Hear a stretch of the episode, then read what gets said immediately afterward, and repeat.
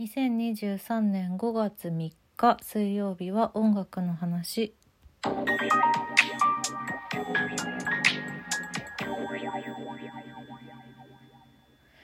本日私シアターミラクルでね、えー、と新宿フリープレイというイベントに出演中でしてで丸一日多分かかり夜も遅くなるであろうということでこれを今撮っているのは前日の5月2日でございます。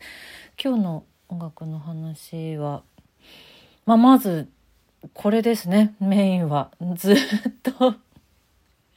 これがあったから何の話したらいいんだ水曜日ってなっちゃってた。まだ言えないまだ言えないってなっていた。そんな5月1日に、えー、同じく新宿フリープレイというイベントの中のオープニングパーティーでもありました。フリープレイヤーズオアシスという劇場で DJ イベントやっちゃうっていうそんなイベントが昨日ありまして、えっと、聞いてくださってる方にとってはおとといありまして本当に来てくださった皆さん本当に本当にありがとうございました。そして、えっと、これを流す頃にはきっと新宿フリープレイという3日間のイベント自体が終了している頃だと思うので私はね2日目はちょっとお休み行くことはできなかったんですけれども3日間楽しんでいただけましたでしょうか？無料のイベント。なんて太っ腹なんでしょうか？無料とは思えない 無料とは思えないよね？本当にね。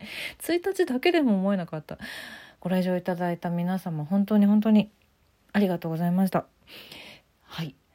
でまあそんなわけで DJ イベントやってましたので5月1日にそんな話をメインでやろうかなという今日でございます。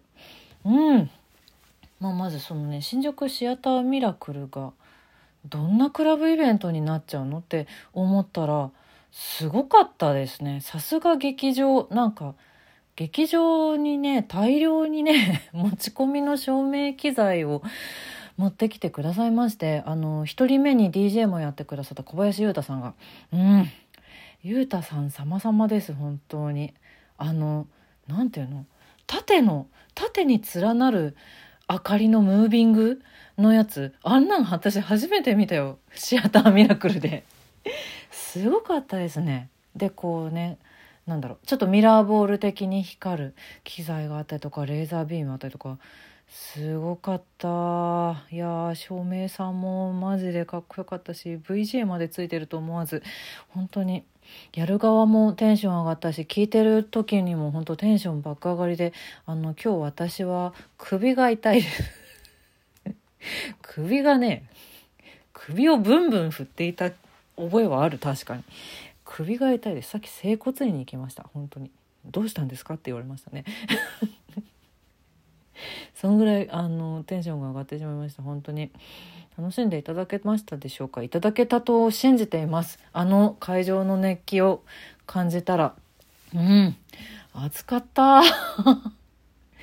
あんなに暑くなるシアター。まあそのさ、まあ、劇場でさお芝居を見る時の熱くなる感じとまた違う熱気をあの場所で感じられたのはすごく何ていうか私にとっては実は久しぶり。久しぶりっていうのが正しいかな。っていう経験でしたね。ミラクルで一応昔ライブとかもやってはいるのでそれぶりに感じたっていうかそれ以上の熱気だったなってすごい思います。本当主催の村松ママンスキーをみんなでいたわりたいですね。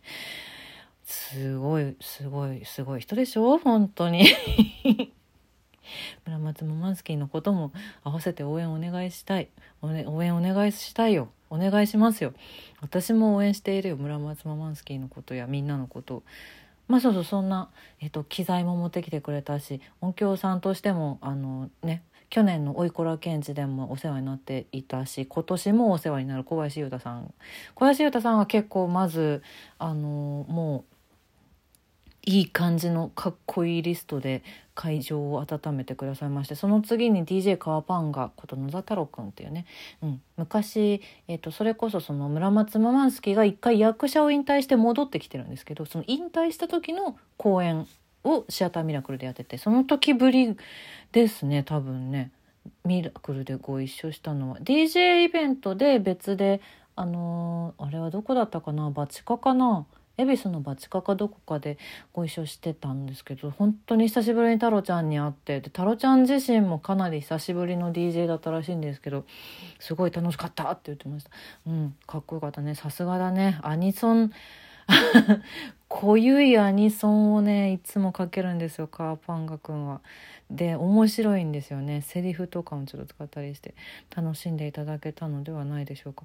でまあまあ自分らのことはちょっと最後に回させていただいて私たちがそのカーパンガ君の次にやりまして DJ マイマイと MC ミクランジェロでその後に、えー、我らがノットインサービスさんがうん、私がいつも高円寺とかあと今年は阿佐ヶ谷とかでもねイベントをやる時に必ずあの私はノットさんのノットさんのもとにしか呼ばれないので基本的には。他にも全然ねあのやりたい気持ちあるんですけどまだまだ腕がついていかないのでノットさん。そう。役者としても先輩であり DJ としては超超大先輩のノットさん。ノットさんはもうさすがでしたね。でノットさん自身も演劇人でもあるのでシアターミラクルで自分の公演もやってるんですよ。でねノットさんが過去にミラクルでやっていた公演のチラシとかも持ってきてさすがそういうとこさすがよ。でこうねそれにちなんだ曲とかもかけたりとかしてかっこよかったね。なんだろうな。やっぱ演劇の人ねその出演者側もお客さんもやっぱ演劇の人がほぼメインの客層だったのでお客さんたちだったのであ DJ ってこんなかっこいいんだって多分思ってもらえたと思うんですよね。初体験の人たちには。なんだろう。知ってる曲だったらそれは盛り上がるのは当然なんですよ。これ我々の話をしていますけど。そう。でもさ知らない自分が知らない曲であってもうわかっこいいっていう。でノットさんがねあの昨日はプレイする時に、まあ、特にその私たちの後だったからっていうのもあって多分最初にちょっと喋ってくれたんだけどこう何て言うのかな音楽を聴きながらただこうまっすぐに聴くだけじゃなくってそのフロアでしゃあの一緒に来た人たちと喋ったりとかそういう空間がクラブだからそういう感じで楽しんでください的なことを言ってくれたんですよ。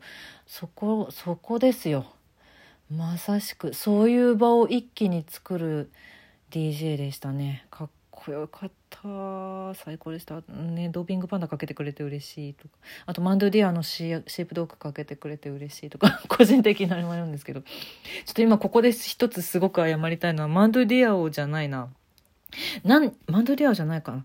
ドーピングパンダの時かな。あがかかかった時に私のテンションがなんかビューンって上がってしまってあのお客さんにグワンってぶつかったっていうそういうのがほん本当にごめんなさい。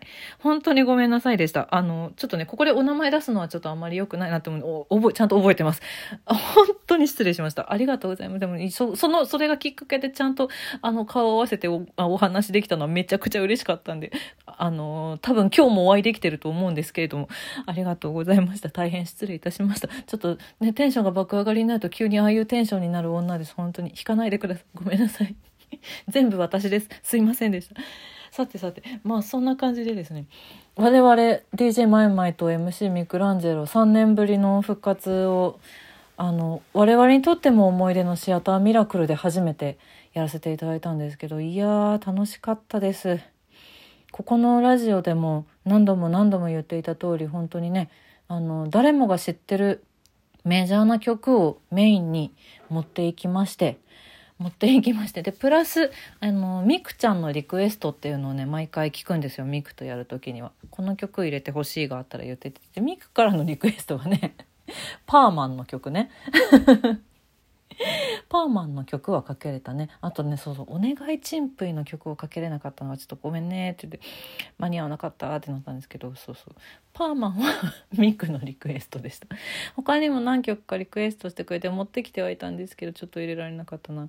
まああとねやっぱりシアターミラクルで生まれたあの小劇場アイドルユニットっていうのが昔ありましてねサンパチナグリーズって言うんですけどサンパチナグリーズの曲もまあ2曲かけさせていただきまして覚えている人にとってはちょっと思い出深かったのではなかろうか。もうねミクの歌はこミクランジェロの時にしかやらないですからね。なんなら他の曲はもう二度とできないですからね。どうだろうね。分かんない。今後どうなるか分かりませんけど、うん、生でミクの歌やるのも3年前多分ミクの歌やってないと思うので、うん、相当久しぶりだったけどでもなんか楽しく見ていただけて優しい温かいお客さんたちで本当に嬉しかったです。あと個人的にはそうですね個人的にこれ絶対かけたいの部分は実はこっそりとかけられたので嬉しかったんですけども後半に向けては完全にメジャーな みんな知ってる盛り上がるリストっていうのでやらせていただきましてでプラスまあ今日の夜のねすでに先ほどきっと終わったぐらいの頃にこれ更新しようと思ってるんですけど、えー、おいこらケンジという去年の年末にクリスマスイブに行った公演の、えー、テーマソングオリジナルで作ってもらってたんですよ。鴨ひろゆきさん。私がこれを今喋っている5月2日のシアターミラクルイベントでも鴨さん自身があの多分歌ってらっしゃったはずなんですけど、うん、カーテンコール流させていただいて。でまあ村松ママンスキーにとっての思い出の曲であるアジアンカフージェネレーションの「ソラニン」も絶対にかけなきゃと思って持ってきまして。この辺りは。かけられたしママンスキーもねママンスキー歌ってくれたりとかね大変盛り上がったのではないだろうかと。そのねおいこら賢治のこと知らない人がもしその場にいらっしゃったらなんでこの人はソラニンのことをすごい熱を上げて歌ってるんだろうって 思っちゃった人ももしかしていやどうだろうな。昨日は結構知ってくれてる人が多めだったからそういう形でやってこうかなっていう感じでやったんで多分大丈夫だと思うんですけど。そんな感じでもう最後の最後まで Perfume 踊ってくれる2人がいたりとかね。もうゆうたさんも SMAP やってくれたりとかね。本 当にもう娘みんな踊ってくれたりとか。